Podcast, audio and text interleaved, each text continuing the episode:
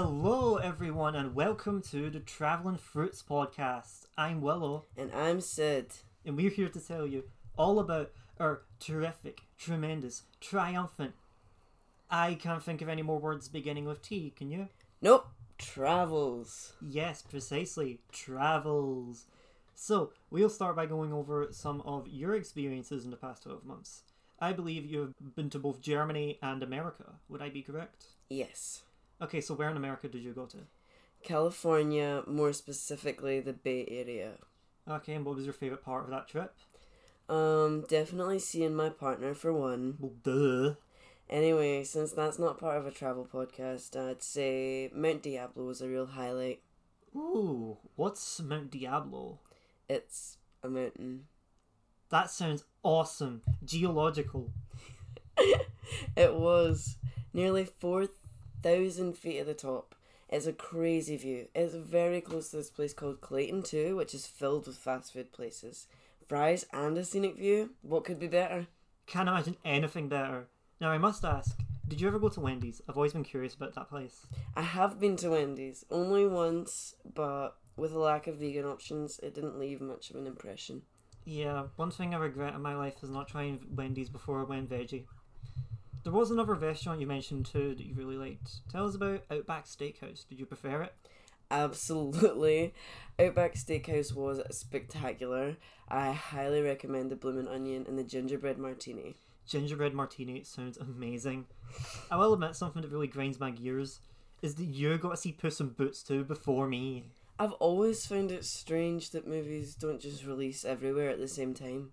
I know, it's so annoying. Okay, we'll leave it at that for America right now then. So your other recent big travel in the last 12 months was to Germany, correct? Yes, Kreuzberg, Berlin to be exact. Lovely. Now you mentioned to me a pretty interesting museum that you managed to find there. Can you give us a bit of an overview of what that was like? Yeah, so the Museum der Dinge, or Museum of Things in English, is this very near missable small museum spotlighting mass production and industrial manufacturing in the 20th and 21st centuries. It was really interesting. I also enjoyed the botanical gardens. There were lots of fresh herbs and beautiful flowers. It was very fun, fun to experience some new scents. Oh yeah, I remember you mentioning that too. As a massive horticultural nerd, I'm very jealous. It was really refreshing. And if you're a student, or at least if you pass yourself off as one with a Young Scot card, you can get in cheaper with the concession. There was a lot of interest in flora. You would have loved it. Very tiring to walk about though because there are multiple huge buildings. Awesome. If I ever do find myself in Berlin, I'm definitely going to check that out. Love me admiring some plants. So, what is the public transport like in Berlin? Is taking the U-Bahn very different to our usual ScotRail? Oh yeah. First off, most stations, especially sorry, I missed my words. Especially ours, Kottbusser Tor, uh, really smells like urine. It is very clear that they don't clean them often, because like every day the smell was just super overwhelming, especially after the weekend. You know, people having too many pints. yeah. However, some stations are gorgeous. For example, the station Alexanderplatz is a favourite of many and is very attractive looking. Museum Insel is also a very pretty station with a planetarium look to the station. It felt like we were about to see like moons and stuff. It was Mhm. very fun. Um, Yeah, that pea smell sounds like a nightmare. Like, I, I just don't vibe well with pee.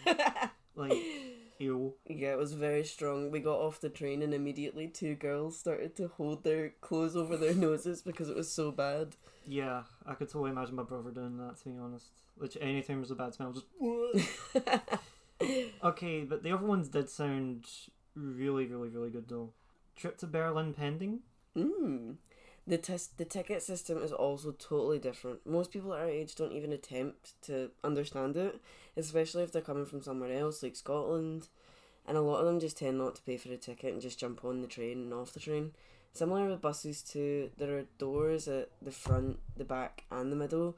So everyone who wants to avoid getting a ticket just enters through the middle doors, and stays for one or two stops usually.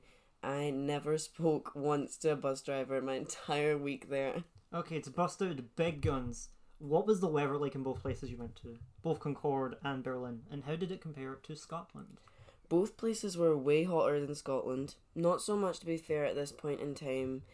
Um, it was still when I went this year. It was still winter weather in Scotland, but it was like summer weather in Germany. Mhm. And I think just in gen- general, Germany receives like a lot more sun than Scotland. Mhm. But when they have cold days, it's still just as cold as Scotland. Yeah, Um, Concord is definitely um, a lot warmer than Scotland because it's in California. Um, but I love it because I hate the freezing cold and I love the sun in the summer. hmm All right, well, that's all well and good, but you know, you're not the only one who's well traveled. You know. Oh, Oh yes. where have you been to lately, Miss Willow? Well, I went to Linlithgow not long ago when you were in Berlin, actually, and I was just there from about two p.m. until ten p.m. just vibing and stuff. I've heard there's some pretty nice charity shops there. Yep, you've heard correct. Although to be fair, they aren't like exclusive to Linlithgow. You can find these places pretty much anywhere. You've got places like Cancer Research, Oxfam, Chest, Heart and Stroke, British Heart Foundation. The list goes on. There's just tons of choice, and I did pick up a nice few things from there. Got a nice velvet blazer that's surprisingly quite light for velvet, and also a little cup to dip my watercolor brushes into because, as you know, but our audience doesn't, we're both quite creative people. We're we artsy fartsies. There's other great places around too, though. I enjoyed walking around the little gift shop, a nice independent toy store, and there is a huge amount of pubs. There's literally a pub crawl for Linlithgow. Really? Not even joking.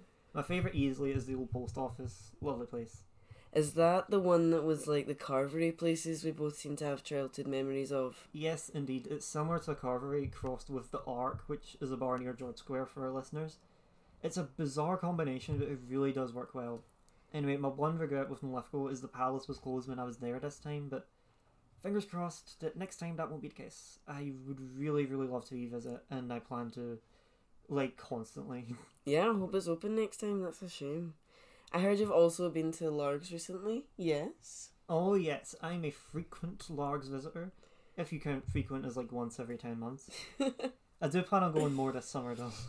I really enjoy the seaside element, you know. I love the smell of fish and chips and the smell of the beach. Annoying to be around children and seagulls, though. Oh yeah, absolutely. There's a lot of lovely wee restaurants there. Sorry, nice ice cream place too. But obviously, yes, the sea is the biggest and greatest aspect to going there. It's not so nice, I'd imagine, when it's like January and freezing cold. To be fair, but when I went both times, it was lovely summer weather and it was super warm, so it was very pleasant. If you aren't outdoorsy though, there's a lot to still do indoor wise. So yeah, lots of shops, same as in Lithgow, but there's also an arcade, which is exciting for me because, as you know, I'm a frequent arcade visitor, and so it's really hard to come by them these days. So I really treasure that one. Managed to win two things out of a claw machine there as well, and I just felt like an absolute goddess. Just mistress of the claw machines. That's me. Did you by any chance take the ferry? Sadly, no, but I really want to someday. Visiting Millport would be really cool. As a child, that was really fun for me, getting the ferry from Largs to reach our holiday destination in Millport and sitting watching the Mhm. mesmerising water as we went by was always a real highlight for me. Yeah, I have been on a ferry before, but it's just not there. You know the one in Oban? No! Well, we enjoyed that ferry because we were going to Tobermory for my family's summer holiday one year. And that's where they filmed Balamory. I'm not exaggerating when I say it was Balamory galore. Just there was a proper like shop just dedicated to Balamory. All the shops had Balamory merch. It was pretty cool in a nostalgic way. But yeah, my mum and my brother were really annoying me just being like Balamory and I'm just like, oh my gosh, shut up. Anyway, back to Largs though. Sorry, I got a wee bit distracted there when you said ferry. I think the one drawback there is the wind. It's so windy because it's the sea, and it just drives me crazy within like five minutes. But being there is so nice. It's such a lovely town. It's really a minor complaint. That one issue is not a big deal. I think Syd that has been our time for this episode. So thank you, Syd, for joining me. And to you, dear listeners, I hope you all enjoyed our terrific, tremendous, triumphant. Don't suppose you can think of any more words beginning with T now. Nope. Well, our time is up for this episode, but not forever. Do not fret, listeners, because next week we will be back talking about travels we've shared across the west coast of Scotland. Once again, I'm Syd, And I'm Willow. and that was Travellin' Fruits. We hope you join us next time. Thank you for listening to Travellin' Fruits. If you wish to listen to more of our content, including episodes of this podcast, or just some of our other content in general, you can do so by following me on my socials. On YouTube and Mixcloud, it's simply Cherry Mushroom. Both the C in Cherry and the M in Mushroom are capitalized. or willow underscore Mackey on SoundCloud. Thank you very much for listening to Travellin' Fruits, and we hope that you'll join us again next time.